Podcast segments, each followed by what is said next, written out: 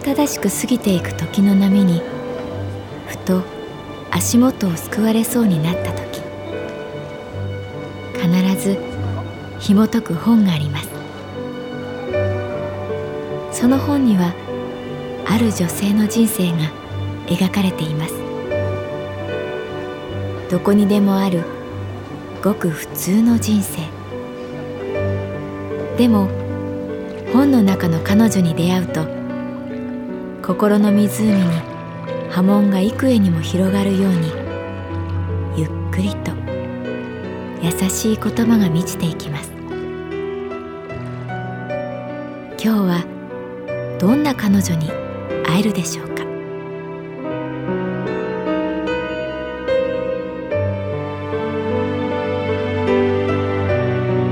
サウンドライブラリー、世界に一つだけの本。朗読は私木村多江がお送りいたします。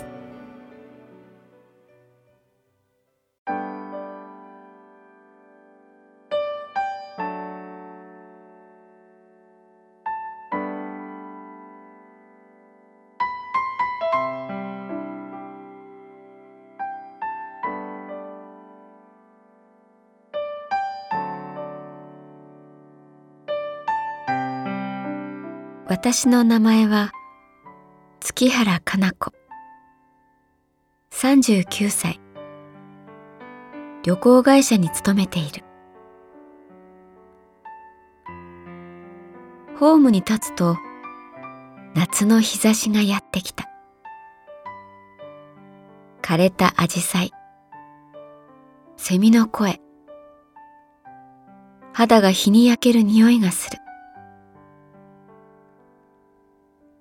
電車を乗り継ぐ。郊外に進むたびに乗客の顔から角が取れていく。本を読む気も音楽を聴く気もしなかった。ただ立ったまま車窓を眺める。隣に墓地があるマンション、買う時の夫婦の会話を想像してみた。何もお墓の隣に買わなくても、いや、ここに高いビルが建つことはないってことだから、それに静かだよ。カラスが来るわ。カラスはどこにだって来るさ。そう、カラスはどこにでもやってくる。逃れることはできない。私が向かう先は病院。そこに成美さんが入院している。ある日、短いメールが来た。一週間ほどの検査入院のはずでしたが、少々長引きそうです。電車はいくつもの駅を通過した。同じような家が並ぶ。緑が生い茂っている神社。幼い頃、祖母の家の近くにあった神社に似ている。かくれんぼをした。どうしても見つかりたくなかったので、縁の下に潜り込んだ。土ぼこりと冷えたコンクリートの匂い。薄くさす夏の日が斜めに筋を作る。結局、あの時私は見つからなかった。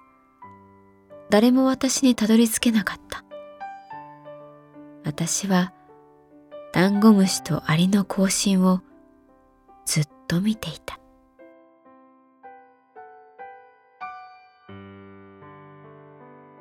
電車が駅に着いた。改札を出て、私は坂を登り、白い建物を目指した。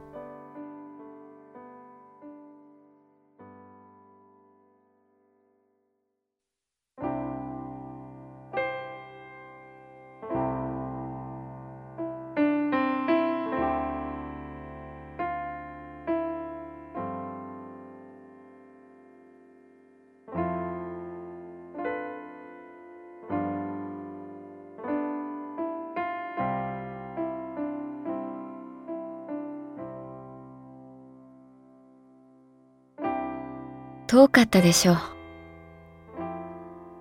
なるみさんがまぶしそうな顔で言った。八人部屋、一番手前の右側に彼のベッドがあった。あと二駅先に行くと海が見えるからね。思ったよりも元気そうで安心しました。顔色は悪く、もともと白い肌は青みを帯びていた。ガウンを着ているからだろうか、一回り痩せたように見える。そうなんですよ。体調はすこぶるいいんだけど。天敵を引きずりながら小柄な老人が部屋に入ってきた。ちらっとこっちを見たので会釈する。点滴していない方の手を挙げて、どうも、と言った。あ、屋上上がりましょうか。そう言うと成美さんはサンダルを履いた。屋上に上がると、この病院が緑に囲まれていることが分かった。さまざまな緑色のバリエーションが風にゆったり揺れている。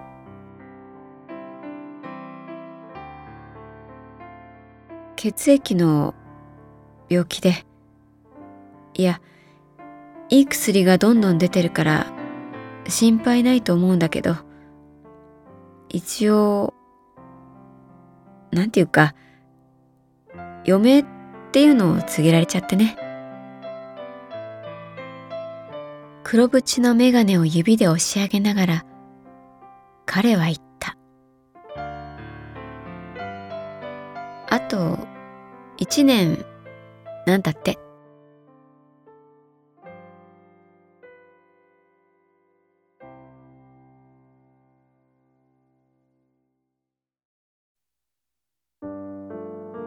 遺伝も関係ないらしいし、食生活やストレスや、そういうことでもないらしい。ある日突然にね、血液の中で何かが起こって、誰にも起こりうることなんだって。来週から治療方針が決まるんだ。なるみさんは淡々と話した。感情の揺れは見えなかった。もっとショックかと思ったんだけど、これが案外そうでもなくて。いや、強がりとかじゃなくて、いろいろ考えるのにいいきっかけみたいな感じで。誰にでも訪れるものだから。見舞いに来てくれた人には明るく話してるんだ。俺さ、あと一年なんだって。彼は話し続けた。私はただ聞いていた。看護師さんが呼びに来たので、そこで私たちは別れた。月原さん、その、なんていうか、今日、来てくれてすごく嬉しかったよ。結局最後まで私は何も言葉が出てこなかった。すぐに病院から立ち去りがたくて中庭に足を運ぶ。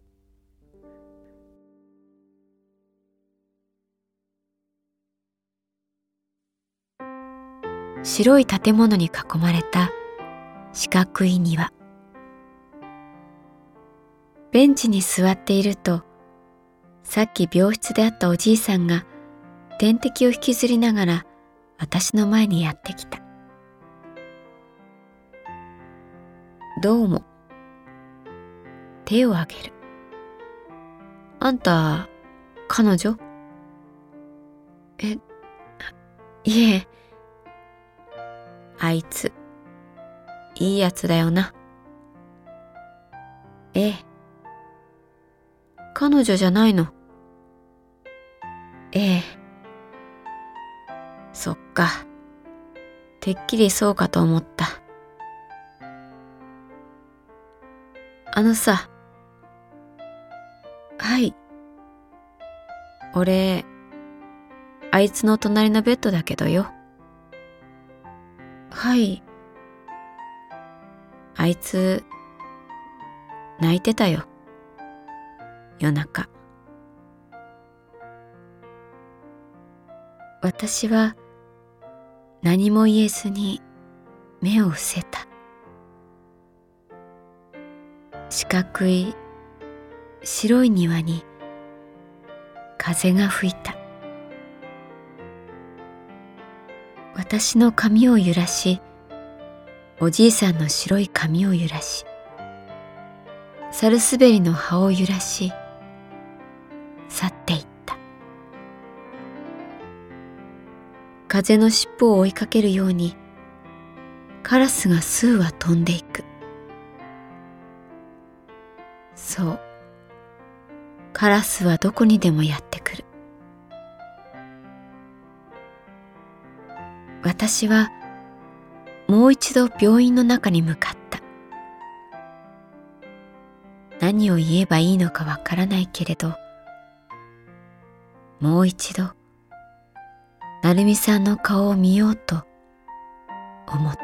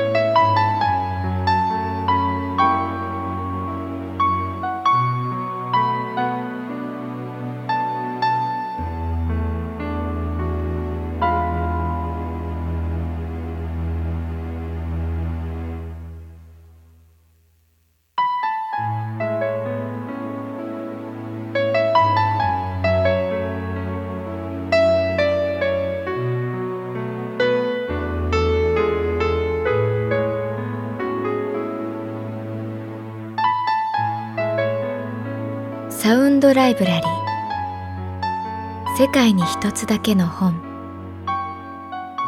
作、北坂雅人。演出、高橋智彦。